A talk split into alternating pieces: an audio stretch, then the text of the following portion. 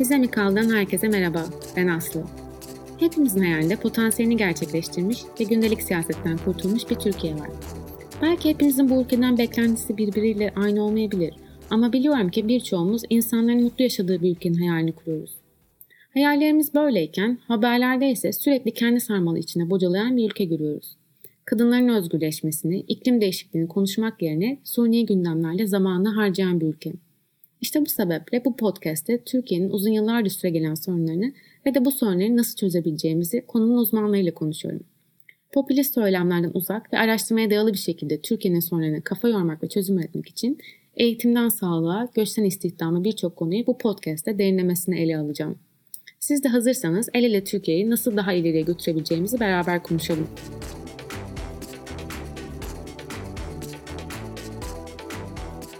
Bu bölümde bu haftanın 8 Mart haftası olması sebebiyle de Türkiye'nin en önemli sorunlarından biri olarak gördüğüm kentteki kadın yoksulluğunu ele alacağız.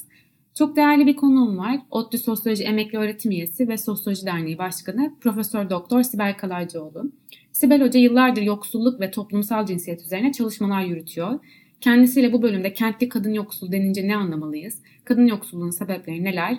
Uygulanan politikalar neden başarılı olmuyor ve ne yapmalıyız konularını konuşacağız. Sözü çok uzatmadan değerli konuğuma vermek istiyorum. Tekrar hoş geldiniz hocam. Hoş bulduk. Çok teşekkür ederim ben de. İlk olarak size şu soruyu sormak istiyorum. Neden kadın yoksulluğu ya da yoksulluğun kadınlaşması diyoruz? Ve yoksulluğa toplumsal cinsiyet merceğiyle bakmalı mıyız? Neden bakmalıyız? Ee, güzel soru, ee, bir güzel bir soru ama şöyle öncelikle ben e, kadına gelmeden önce yoksulluğa genel olarak evet. bir bir iki e, söz söyleyip ondan sonra kadın yoksulluğuna gelelim. Yani yoksulluk e, dünyada e, önemli bir sorun. Niye? Çünkü hani herkesin eşit olduğunu ta Fransız devriminden bu yana bütün bireylerin kadın erkek farkı olmadan farklı başka e, kültürel kimlikler, yaş, her hiçbir fark olmadan eşit olduğu e, önerisi varsayımı yapılmış. Ama bazı e, kişilerin, bazı bireylerin farklı nedenlerle yoksul olması durumu bu e, varsayımı zedeleyen bir varsayım. Dolayısıyla 18. yüzyıldan bu yana ortaya çıkan, çeşitli nedenlerle ortaya çıkan bireylerin yoksulluğuna e, bir anomali olmaması gereken bir durum ve e, bütün bu e, modernitenin üzerinde durduğu varsayımları e, çürüten veya işte e, çok meşru meşruiyetini yitiren bir e, durum olarak ortaya çıkıyor yoksulluk. Şimdi bu, bunu böyle koyduktan sonra tabii ki yoksulluğun türlü çeşitli işte kroniği var, geçicisi var, kalıcısı var. E, ama bütün bunları dedikten sonra kadınlara özel olarak geldiğimiz zaman, kadın yoksulluğuna geldiğimiz zaman e, kadın konusu toplumsal cinsiyet eşitliği daha doğrusu kadın demeyeyim de toplumsal cinsiyet kavramı çerçevesinde toplumsal cinsiyet eşitliği tabii ki toplumlarda ikincil bir önemli bir konu daha. Yani bütün işte aynen yine ortaya çıkan varsayımlar çerçevesinde bizim e, bireyler arasında kadın veya erkek bireyler arasında her türlü hak e, temelli eşitliğin sağlanması gerekiyor. Ve, ve de yine bir önemli bir varsayım, modernitenin önemli varsayımlarından bir tanesi her bireyin e, kendi ayakları üzerinde durabilmesi, bağımsız varlığını sürdürebilmesi gerekiyor. Bu bağımsız varlığını sürdürürken de herhangi bir otoritenin e, e, otoriteye tabii ki karşılıklı haklar ve sorumluluklar içinde bağlanması gerekiyor. Yani bu otoriteler aile olabilir, devlet olabilir, farklı başka kurumlar olabilir ama bütün bu otoritelerle bireyin karşılıklı haklar ve sorumluluklar çerçevesinde ilişki kurması gerekiyor. Şimdi böyle dediğimiz zaman e, devletin bireyleriyle olan ilişkisinde e, toplumsal cinsiyet eşitliği kadın ve erkek bireylerin de e, devletle bu anlamda eşit ilişki kurması demek. Devletin e, sağladığı haklar ve devlete karşı sorumluluklar çerçevesinde kadın ve erkek bireylerin eşit olması gerekiyor. Şimdi kadın ama baktığımız zaman hala hazırda gündüzümüz toplumlara baktığımız zaman bu toplumsal eşitlik e, durumunun e, e, beklendiği gibi, varsayıldığı gibi çalışmadığı görülüyor. Dolayısıyla kadınlar toplumda erkeklere kıyasla bakıldığı zaman ki toplumsal cinsiyet eşitliği sadece kadın demek değil, kadınla erkeğin birbirine kıyasla algılanması demek. Bu anlamda kadını erkekle kıyasladığımız zaman işte istihdamdı, e, eğitimdi, e, mülkiyetti, karar vermeye katılımda birçok haklarında ve sorumluluklarında tabii kadının sorumluluk alması mesela işte bu cam tavan tartışmaları var kadının e, belli yerlerde yönetici olabilmesi gibi e, bütün bu farklı konularda kadınla erkekler var olan durumda kıyaslandığında kadınların daha belirgin bir şekilde bir de yüz yani hani belirgin bir şekilde daha az haklara sahip olduğu görülüyor. Şimdi kadın yoksulluğu da bu anlamda önemli. Yani bütün bunları söyledikten sonra hani bunu neden kadın yoksulluğuna bakıyoruz? Ya kadın yoksulluğu evet işte kadın da erkek yani toplumsal cinsiyet eşitliği içinde kadının e, önemli haklarından e, faydalanamaması demek. Sadece hak değil, sorumluluklarını da yerine getirememesi demek bir yurttaş olarak. E, bu anlamda e, bir toplumsal cinsiyet eşitsizliği çerçevesinde kadın yoksulluğuna bakabiliriz. Kadının yoksullaşması kavramı ise şöyle, tabii ki buradan türeyen bir anlayış. Yani mesela dünyadaki yoksulların yüzde yetmişi ve kad- okur yazar olmayan kitlenin üçte ikisi kadın. Bunu UNDP ve çeşitli çalışmalarda bu şekilde ifade ediliyor. Kadının yoksullaşma riski ve yoksullukla baş başa kalma riski erkekten çok daha fazla yine dünya çapında. Ee, dediğim gibi kadınlar daha çok bu ataerkil düzenin egemen olduğu bir yerde daha çok e, erkeğe veya aileye bağımlı olarak bir yaşam sürdürebiliyorlar. Ki başta söylemiştim bağımlı birey, bireyin bağımlılığı modernitenin e, tam da e, karşı durduğu tezlerlemişti. Her bireyin bağımsız olması, kendi yaşamını bağımsız idame ettirebilmesi gerekirken kadınlar bu yoksullaşma riskinden dolayı bağımlı olarak hayatlarını devam ettirebiliyorlar ancak.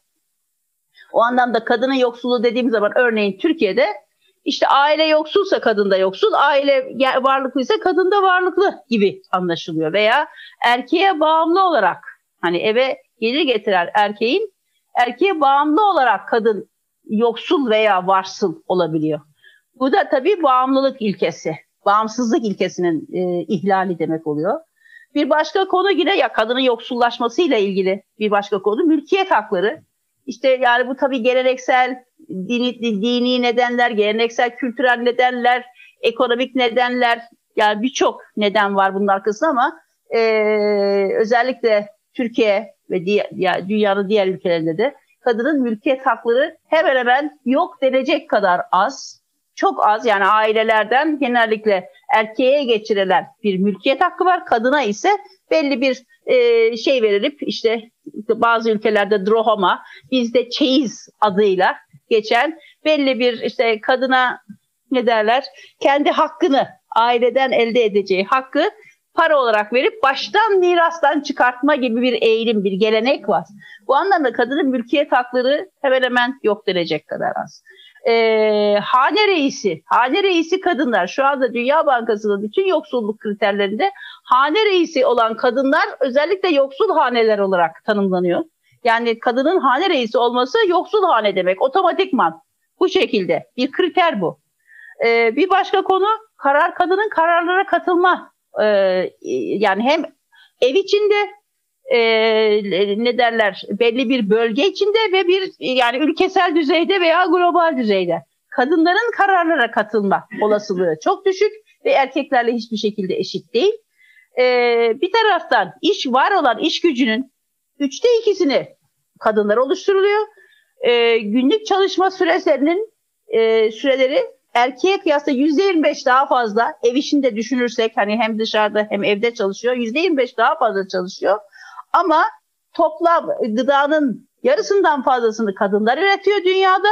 Ama geri, bak elde ettiği gelire baktığımız zaman e, gelirin ancak yüzde onunu alabiliyorlar kadınlar.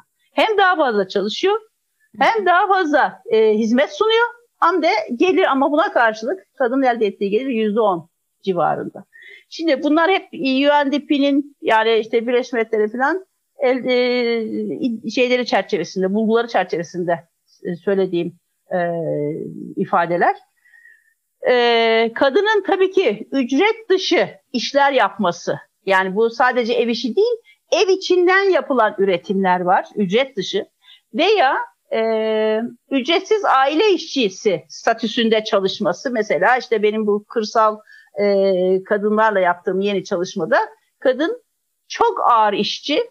Yani hem tarlada çalışıyor, hem geliyor evde hayvanlarda hayvanlara bakıyor, hem ev işi yapıyor. Ama buna karşılık e, gelirden hemen hemen hiç pay almıyor. Mülkiyet veya kararlara katılma hakkı da yok.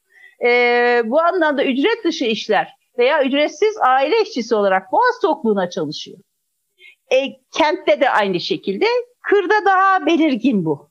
Bu anlamda kadın, yani kadının yoksullaşması demek, e, kronik kadının kronik yoksullukla baş başa kalması demek, veya bir başka başka çok önemli bir konu yani ben böyle ancak altını çizerek yani hepsini açamayız. Bu evet. afetlerde veya krizlerde ortaya çıkan travmatik durumlarda yine e, kadın geçici veya süreli yoksullukla yoksulluğa karşı korumasız. Bunlara karşı açık yani afetlerde en çok etkilenen kitleden bir tane bir, bir önemli kitle kadınlar e, veya ekonomik krizlerde. Şu anda biz tekrar bir e, Covid çalışması yaptık TÜBİTAK e, destekli. Yeni de bitirdik. İşte Aralık sonu e, raporu verildi. Covid çalışmasında da aynen bu şekilde bir Covid bir biliyorsunuz pandemi bir kriz yarattı. Ekonomik kriz hem aile içi hem aile dışı tüm toplumlarda. Ve burada en çok kaybedenler yine kadınlar oldu. Kad yoksullaşan kadınlar oldu. Ee, yani işlerini kaybettiler, en çabuk işten çıkarıldılar. Zaten yaptıkları işler genellikle geçici ve düşük vasıflı işler olduğu için. İşlerini, gelirlerini kaybettiler. Artı ev içi işleri çok fazla arttı.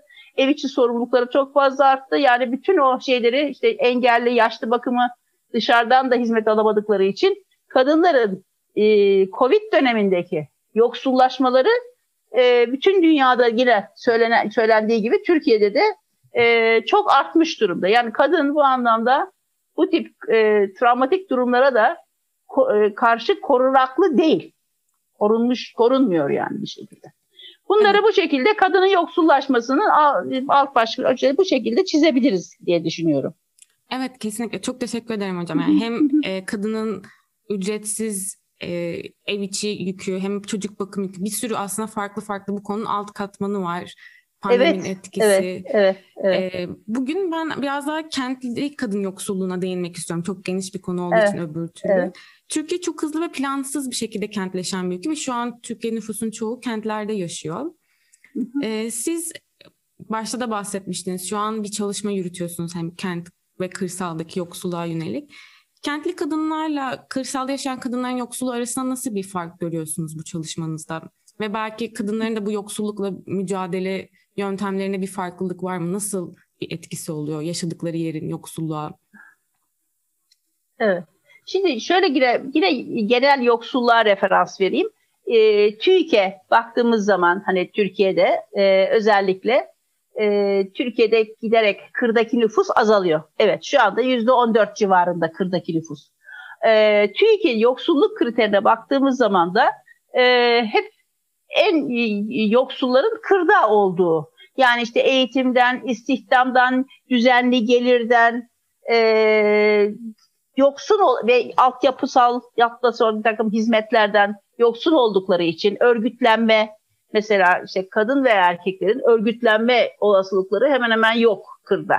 E, haklarını arama, talep etme veya bir takım kentsel hizmetlerden de faydalanma gibi. Mesela yaşlı bakımı, engelli bakımı kıra ulaşmıyor. Hı hı. E, çocuk bakımı kıra ulaşmıyor. Ulaşmayan hizmetler veya e, aile yardımları hani bu sosyal e, yardımlaşmada yapılan bunlar kıra dolayısıyla kır en yoksul olan bir kesimi temsil ediyor TÜİK'e bakarak. Yapılan işler, ailelerin kalabalık olması, gelirin düşük olması bütün bu faktörlere baktığı zaman yoksulluk kırda daha yüksek. Ama kırda yüksek olan yoksulluğun içinde kadın mı erkek mi dediğimiz zaman kadınlar belirgin bir şekilde öne çıkıyor. Çünkü mülkiyet demiştim. Mülkiyet tamamen neredeyse yüzde yüze yakın erkeğe ait. Bizim şu anda e, FAO için yaptığımız kırda kadın kadın çiftçilik çalışmasında e, şöyle yüzde bir oranında yani 200 çiftçiyle görüştük yüzde bir oranında bir hani anne babadan kalan bir mülkiyete sahip e, kadın çiftçimiz var. Onun dışında %99 oranında çiftçi, kadın zaten mülkiyet haklarına sahip değil. Tamamen erkeğe sahip. Kadın çiftçinin kendi toprağı bile olsa gelir yine evde erkeğin eline geçiyor topraktan gelen gelir. Toprakla ilgili herhangi bir ürünün e, ekilmesi, biçilmesi, bunun pazara götürülmesi, nasıl değerlendirileceğine ilişkin bütün bu kararlar yine erkeğe bağlı. Dolayısıyla kadın hem mülkiyetten hem kararlara katılmaktan, geliri elde etmekten hepsinden kırda neredeyse tamamen yoksun. Artı eğitim haklarından yoksun. Hani kırdaki kadın şu anda bir zorunlu eğitim durumu var ama şöyle bir şey de var tabii. Yani hani kırda, köylerde, e, kırsal kesimde kız çocuklarının e, okula kaydır, e, kaydettirip ama ondan sonra okula gönderilmemesi. Yani şey okulda hani kayıp kayıp olması. Yani buna ne veliler ne de öğretmenler çok da fazla ses çıkartmıyor. Çünkü kadın, kız çocukların evde hayvanlara bakımı, annesi tarlaya gittiği zaman diğer kardeşlere bak bakması, ev işlerini yapması gibi sorumlulukları var. Bu anlamda veya ailesiyle beraber tarlaya da giden kız çocuğu da var. Bu anlamda okula kaydettirilme oranı aslında doğru bir oran değil. Çünkü kaç tane kız çocuğu okula devam ediyor ona bakmak lazım. Hani erkek çocuğu daha çok bu okula gönderme, okula devam etme. Çünkü erkek çocuk büyüyecek işte ne derler bir meslek sahibi olacak filan diye düşünülüyor. Ama kız çocukları e nasıl olsa evlenip gidecek diye okula da gönderilmiyor. Dolayısıyla kırda kadın yoksulluğu çok yoğun kadının yoksulluğu. Bütün bu dediğim nedenlerden dolayı. Ancak ve lakin kente geldiğimiz zaman artık dediğim gibi büyük bir kitle de kente göç etmiş durumda ve kentte yaşıyor.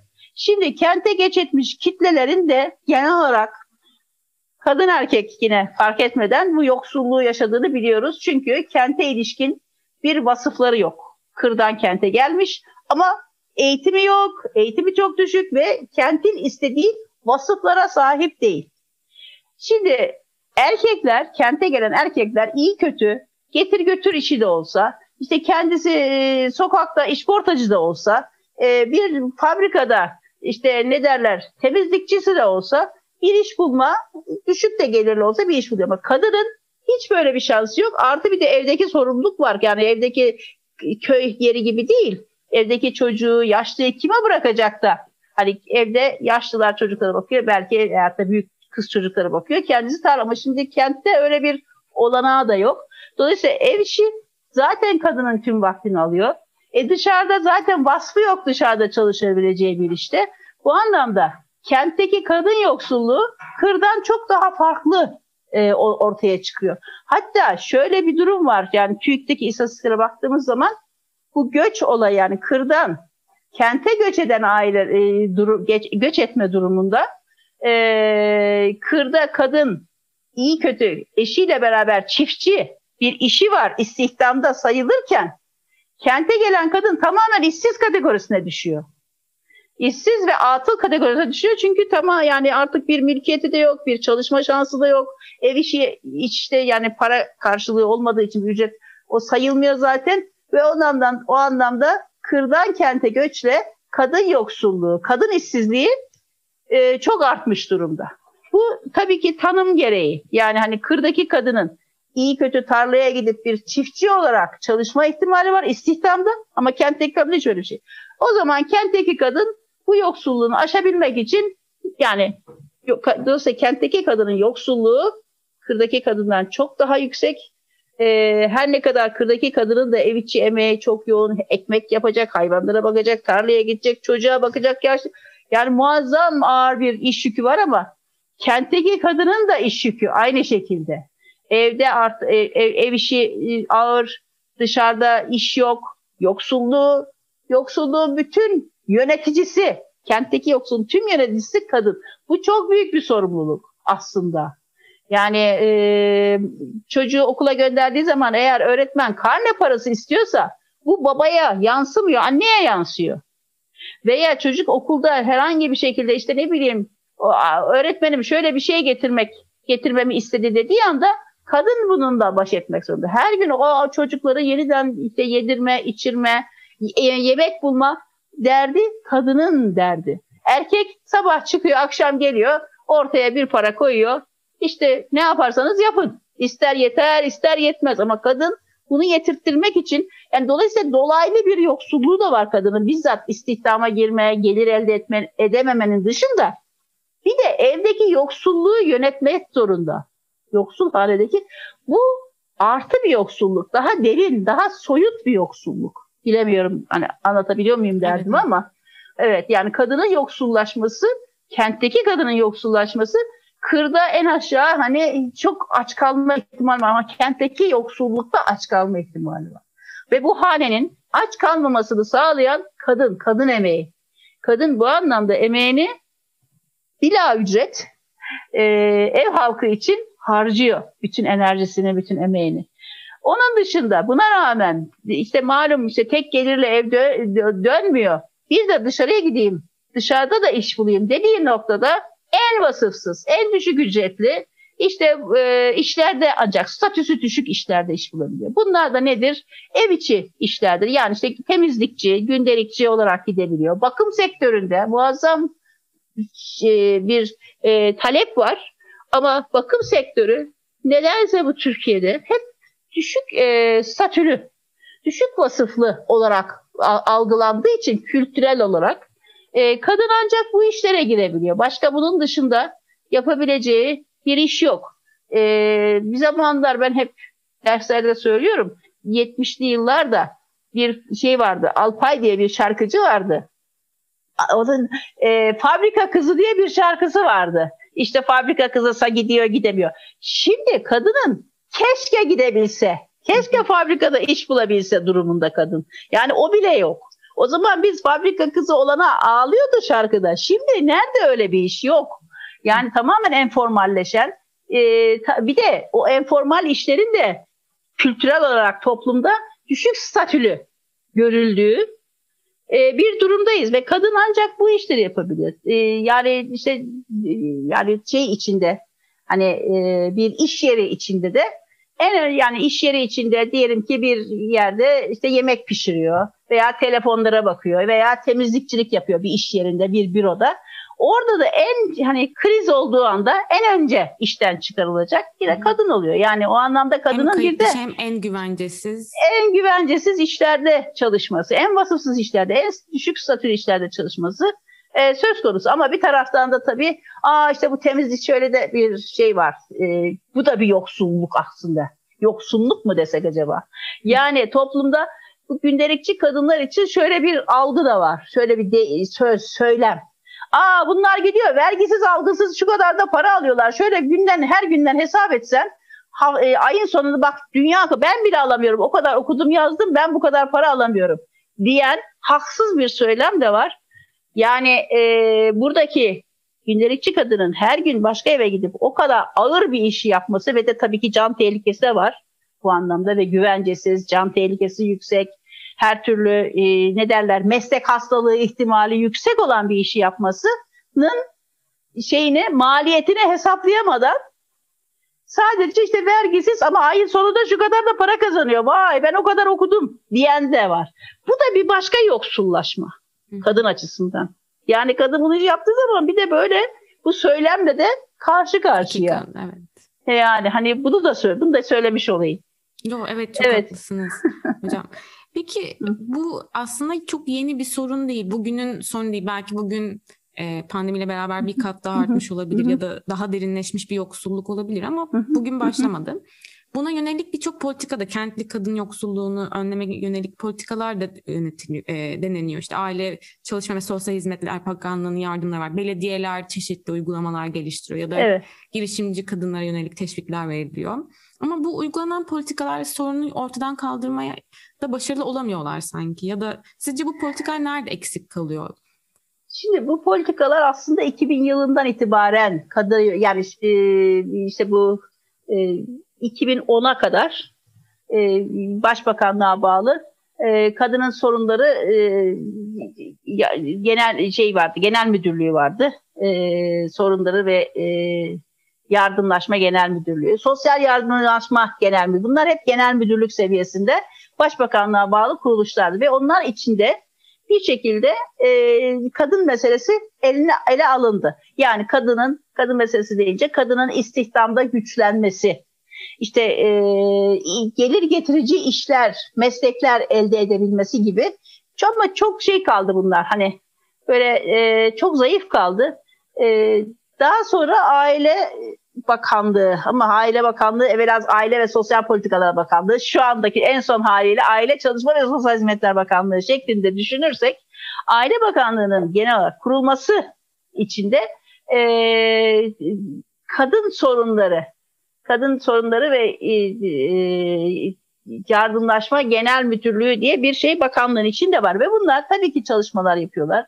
E, iki da iki ana daha doğrusu üç ana birim var bakanlığın içinde. Bir tanesi e, aile toplum e, aile toplum birimi, bir tanesi işte bu sosyal yardımlaşma birimi, bir tanesi de e, kadına yönelik sorunlar ve hizmetler bölümü. Şimdi bu ilk üç departmanda da kadına yönelik politikalar, uygulamalar var gayet tabii. Yani yardımlar bölümünde işte mesela kadına yönelik yardım var. Bu şartlı nakit yardımları, kadına verilen yardımlar. Hani hem eğitim, çocuğunun eğitimi hem de bir beş yaş arası çocukların işte e, sağlık şeyine götürülmesi, gebe kadının e, sürekli kontrola gitmesi gibi şartlı nakit destekleri var ve bu kadına verilen bir destek. E, kadına yönelik iş, iş kurmak isteyen, kadına yönelik böyle pozitif ayrımcılık yapan destekler var. İş kurmak destekleri var. Artı e, şu anda boşanmış kadınlara veya boşanmış değil pardon, dul kadınlara yönelik boşanmışa vermiyor ama dula veriyor. Dul kadına yönelik e, destekler var ki biz burada burada çok tartışıyoruz. Boşanmış kadına neden vermiyorsunuz da sadece dul kadına veriyorsunuz? Yani eşi ölmüş olması lazım. Ama boşanan kadına destek yok. Yardım. Bu anlamda farklı farklı sosyal yardımlaşmanın verdiği destekler var. Ee, kadının statüsü sorunları genel müdürlüğü de işte kadına yönelik istihdam projeleri yapıyor. He, şimdi bir de Çalışma Bakanlığı'yla da birleşince bu istihdam projeleri, mes e, gelir getirici istihdam projeleri çok fazla düzeyde Avrupa Birliği proje, şey desteğiyle falan yapılan birçok proje var. Ee, bir de aile toplum var. Aile toplumda da ASTEP e, uzmanları var. ASTEP uzmanları evlere gidip işte kadınların da özel ihtiyaçları varsa çalışma, eğitim her neyse buna yönelik yani devletin politikaları bu çerçevede e, şekilleniyor. Ee, tabii ki ayrıyeten bu şey, şey iş e, şey sosyal güvence olarak da malum işte e, hem sağlık hem sosyal güvencesi yine orada kadınların bir pozitif ayrımcılıktan yararlanma halen geçerli. Yani 25 yaşına kadar kadının hem sağlık hem de şey e, sosyal güvencesi oluyor veya babasından e, evlenmediyse eğer babasından destek alabiliyor falan. E, bütün bunlar tamam geçerli. Artı STK'lar var ama STK'ları hani ben yani devlet e, kamusal politikalar diye baktığım için STK'ların yaptıklarını şimdilik dışarıda bırakacağım. Bir de yine devlet e, kamusal politikalar çerçevesinde bu mikro kredi mikro kredi uygulamaları var. Yani kadının kadın girişimciliğini destekleme, mikro krediler verme falan, finans. Şimdi bunların tek tek hepsinin şeyine girebilirim. Çünkü ben bunlarla çok çalıştım. Bu mikro kredi olsun, kadın girişimciliğini destekleme projeleri olsun. Hepsinde çok çalıştım. İki şey söyleyeceğim. Bir tanesi bu giriş kadını girişimciliğe yönlendirmenin ee, o kadar kolay bir şey olmadı. Çünkü ömrü boyunca ev kadını olmuş. Annesi de ev kadınıymış. Birdenbire bir gecede girişimcilik ne demek?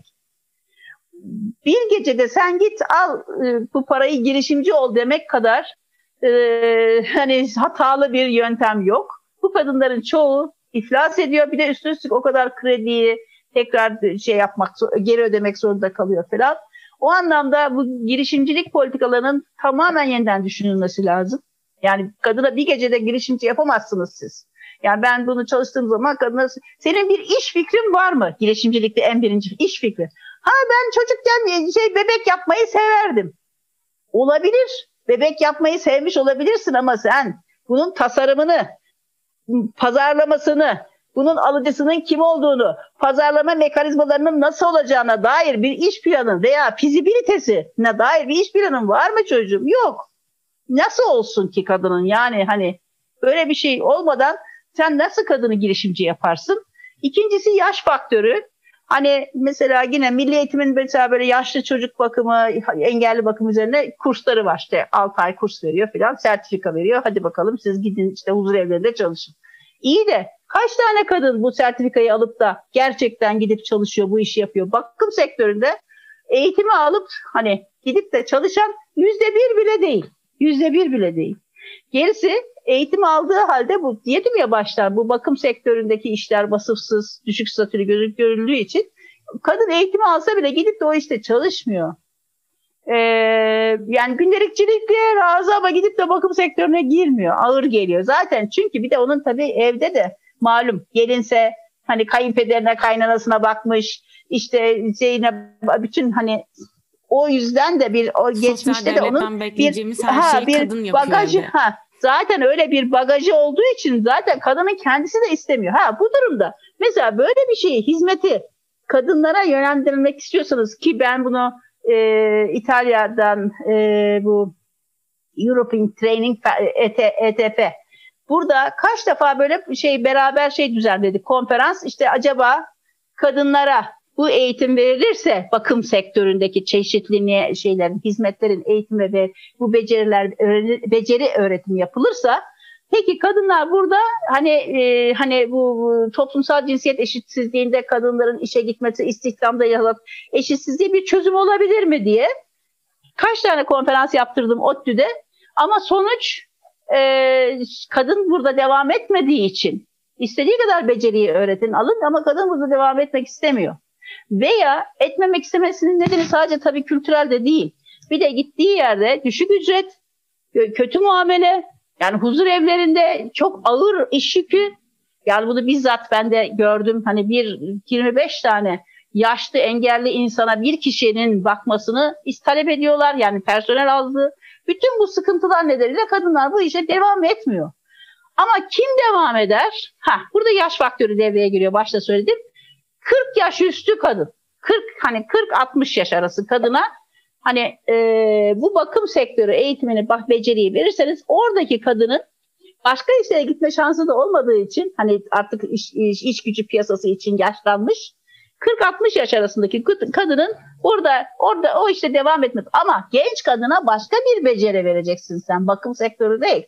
Hani bu anlamda o verilen eğitimlerin yaşa göre verilmesi, hani kadındaki gelen talebe göre verilmesi falan gerekiyor. Bu an, yani var olan politikalarda daha çok çok yol gitmemiz gerekiyor. Yani ben bunları söyleyeyim, bütün bu politikalardan hani e, kısaca haber, mikro kredi ayrı, girişimcilik politikaları ayrı, bu verilen beceri eğitimleri, vasıf, bütün bunlar ayrı ayrı olmak üzere sorun tabii. Hepsinde hepsinden yeniden hepsinin yeniden ele alınması ve düşünülmesi lazım. Tam bu noktada hocam e, bu sorunun aslında çok boyutlu olduğunu görebiliyor. Yani size anlattıkça da farklı farklı boyutlarını görüyoruz ama bu çözülemeyeceği anlamına mı geliyor? Yani yoksa ilk başta kısa vadede atılabilecek bazı adımlar bizim Mesela belki %100 sorunu çözmez ama %75'ini çözmek için bu sorunun belki bazı adımlar daha kolay istihdam arttırmaya yönelik olabilir, temsiliyetinin. Var mı bunlar? Bunlar nasıl yapılabilir kısa şimdi, vadede, uzun vadede? Nelerin yapılması aslında sizce? Şey yol doğru. Tabii kadının istihdam için güçlendirilmesi lazım bilgi, beceri, eğitimle. Eğitim eksiğinin tamamlanması lazım. Kadının ayrıyeten kendine güven açısından Hani güçlendirme diye bir şey var. Bütün bunlar do- yol doğru ama uygulamalar yanlış. Uygulamalar yanlış. Yani uygulamalar niye yanlış? O da kadının talebini, kadının hangi işlerde e, nasıl davranacağını kadına sorulmadan yapıldığı için. Mesela bizim gündelikçi kadınlarla ilgili yaptığımız çalışmada şöyle bir şey var. Hani biz orada iki taraflı yaptık. Hem talep tarafına baktık. Hem kadınlar hizmet veren ve hizmet alan iki tarafa da bakmıştık. Hizmet alan diyor ki ben eğitimli istiyorum. Hani gündelikçi gelirse temizlikçi veya çocuğuma bakan birisi gelirse bunun ben hani bu konuda eğitim almış olmasını tercih ederim diyor. E kadına soruyoruz. Kadın diyor ki ne gerek var? Ben evde de çocuğa baktım. Evde de temizlik yapıyorum. Ben eğitim, eğitim almama gerek yok diyor şimdi. Şimdi bu anlamda bu ikisi arasındaki bir uyumsuzluk var. Yani bütün bu işlerin e, eğitime dayalı vasıf vasıf ve becerinin eğitime dayalı olduğunu işte sertifikanın bir diplomanın ne kadar önemli olduğunu bir defa anlatmak lazım insanlara. Yani buraya doğru yönlendirmek lazım. Yoksa evindeki bilgi, bilgisiyle piyasaya çıkamazsınız. Artık piyasada bu tür bir talep e, yok. E, talep yani çünkü talep edenler de eğitimli. Artık hatta şimdi çocuk bakımında benim çocuğuma İngilizce öğretsin bakıcı diye isteyenler var. Öyle rastgele gelsin de çocuğun başında otursun istemiyor. Yani o anlamda e, şey yani bu hizmet verenin, hizmet hizmet sunanın eğitimi, vasfı hani ama hangi işte yaş grubuna, hangi hizmet hangi kişi için geçerlidir? Aynı zamanda talep talep edenler, hizmeti talep edenler de kadının hani şey, iş gücü piyasasının e, talebini de iyi değerlendirmek lazım ikisini. Yani kadına kadın halı dokumasını öğretiyorsunuz. Bütün halı dokuyucuları araya kalkıyor. Vay sen bana rakip çıkarttın diye. Özellikle derneklerin çok yaptığı bir hata bu. Kadına halı dokumasını öğretiyorsunuz da ama iyi de yani öbür tarafta zaten piyasada şu anda halı dokuyup satan insanlar onlara niye sen haksız veya yemek yapmasını öğretiyorsun? E bütün pastaneler kadınlara düşman oluyor. Vay sen niye bana rakip çıkarıyorsun diye. Bu anlamda e, yani iyi yani iki tarafı da hizmet alan hizmet sunan iki tarafı da iyi değerlendirmek, iyi analiz ederek çok düşünerek yapmak lazım. Bir de yani kadının da fikrini alarak ve değer niyet şeylerini, talebini, eğilimlerini alarak yapmak. Analiz yapılmadı. Yoksa doğru yol, fikir doğru. Ama hani güçlendirme. Ama doğru uygulama yanlış. Yani uygulamalar yanlış. Ve de çeşitlen, çeşitlilik yok. Çeşitlilik yani aynı şekilde yani evet farklı gruplara göre, farklı talebe göre, farklı hizmet sunanların şeyine göre, yaş, yaş grubuna göre, geldiği kökene göre hepsinin bu yani o farklılığı yarat, yapabilmek lazım ki ikisi iki taleple şeyle arzla talep piyasada buluşsun. evet. evet. E, o zaman benim anladığım kısa yani şu an doğru yolda olunsa da bu e, politikalar evet. şu an mevcut olan politikalar kadının ihtiyaçlarını ve piyasanın ihtiyaçlarını değerlendirerek bu ikisinin evet. nasıl birbirini Aynen. besleyeceğini Aynen. düşünmeden analiz edilmeden yapıldığı evet. için evet. eksik kalıyor evet. ve kadının diğer hayattaki yüklerinin de tabii ki bazı yüklerin alınması da lazım ki istihdam Tabii ki yani bir taraftan bu, bu da yani hani kadının şimdi tamam ben gideyim de diyor onu da bir Mamak Ankara Mamak'ta bir proje yapmıştık mesela çok güzel e, Mamak'tan Sincan'da bir Alman-Türk ortaklığı bir fabrika dantel fabrikası tam da hani böyle kadına erişi bilmem ne uygun olan artı gece nöbeti yok artık evden eve e, servis verecekler. Ama ben gidecek bir tek kadın bile bulamadım orada. Niye? E çocuklar ne olacak diyor. Ben bütün gün oradayken diyor. Yani bu anlamda artık o hani mahalle bile olsa gece kondu pek kalmadı da hani mahalle içinde o eskiden hani e, kırdaki dayanışma kente dayan e, taşınmıştı malum. Hani çocuklara komşu da bakardı. Ev bir geniş aile de ama şimdi artık öyle bir dayanışma da kalmadı. Herke, herkes her hane kendi sorunlarını kendi çözmek zorunda. E o hani eve girip de çocuk çoluk bakan, torun bakan, anneanneler, babaanneler bile artık kalmadı. E, bu anlamda yeni sistemde bütün bu kadının işte özellikle bakım bakım işlerini, bakım sorumluluğunu azaltacak. Yaşlısına, engelliliğine, çocuğuna bakımı bakım görevlerini azaltacak bir takım hizmetler sunması lazım devletin tabii ki. Onu ev içine kolaylaştıracak ki kadın dışarı gidebilsin. Yoksa evet. gidemiyor. İş bulsa da gidemiyor yani. Ee, tabii ben biraz daha pozitif bir notta bırakmak istiyorum ama hı hı. anlıyorum ki bu çözülebilecek bir sorun. Yani farklı farklı uygulanabilecek şeyler var. Sadece doğru tabii, analizlerle tabii, ve tabii. E, ya bu kısa vade söylüyoruz. Uzun vadede ise bizim toplumsal cinsiyet eşitsizlik söylemleriyle savaşmamız lazım.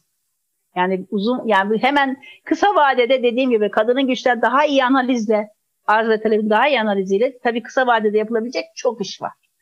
Ee, daha iyi işler, daha efektif işler var ama uzun vadede de bizim bütün bu şeyle e, mücadele etmemiz lazım. Yani toplumsal eşitsizlik söyleminin karşısında durmamız lazım ve buna dair bir takım e, geleneklerin yeşermesine ve oturmasına e, e, yardımcı olmamız lazım. Yani biz mesela birey olarak ne yapabiliriz? Biz bireyler olarak bizzat ilk birinci mesele kendimize eğiterek başlarız. Kadın veya erkek. Ben acaba toplumsal cinsiyet eşitsizliğine nasıl yaklaşıyorum? Benim kendi yaklaşımım. Önce kendini sorgulayacaksınız.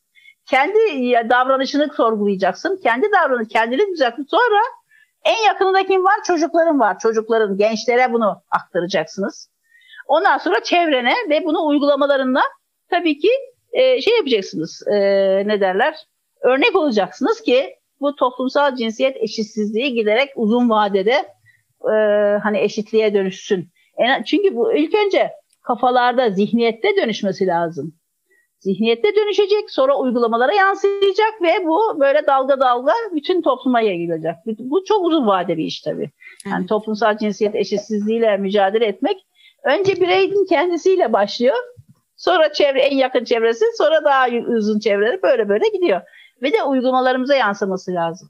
Uzun bir mücadele ama çok önemli, çok değerli uzun. bir mücadele. Evet, evet o yüzden tabii de ki devam edeceğimiz bir şey. Ben de bu konuyu farklı farklı açılardan e, kadın haklarını, toplumsal cinsiyet eşitliğini ele almaya devam etmek istiyorum. Çok büyük bir konu olduğu için ama çok teşekkür ederim hocam evet. bugün vaktiniz için, değerli vaktiniz katkılarınız için. Estağfurullah. Çok teşekkür ederim. Tabii bu düşüncenin kamu kamu kamu yönetimlerine de yansıması lazım. Bu söylemin e, toplumsal cinsiyet eşitsizliğinin yani hani e, toplu şey pozitif ayrımcılık e, bir kabul etmiyoruz diyen bir söylem pozitif ayrım kabul etmiyoruz diyen bir söylem yani kabul edilebilir bir söylem değil. Yani kadına yönelik pozitif ayrımcılık ol yani tamam ehven içerdir. Hani olmasaydı ama şu anda kadının var olduğu durumda bu me- mecbur, zorunlu bir şey pozitif ayrımcılık. Ama ben bunu kaybı kabul etmiyorum diye başlayan bir kamu yönetimi zaten çok fazla yol alamıyor maalesef. Hani kadınlar otursun evde işini yapsın önce işte aile çok önemlidir. Önce bir ailesine baksın diyen bir kamu yönetimi zihniyeti maalesef çok zor yol alamıyor. İşte bu uzun vadede bunların da hani kamu yönetiminin de zihniyetinin değişmesi lazım. Ne yazık evet. Ki. Hem kamunun hem bireysel olarak bizlerin. Evet tabii. E, tabii. Büyük bir mücadele ama değerli bir mücadele. Çok teşekkür ederim hocam tekrar. Ben teşekkür ediyorum böyle bir fırsat sunduğunuz için. 8 Mart Kadınlar Gününüzde Evet. E, kutlu olsun herkese. Çok teşekkür Çok memnun oldum. Ben de memnunum. Görüşmek üzere. İyi günler. Sağ olasın.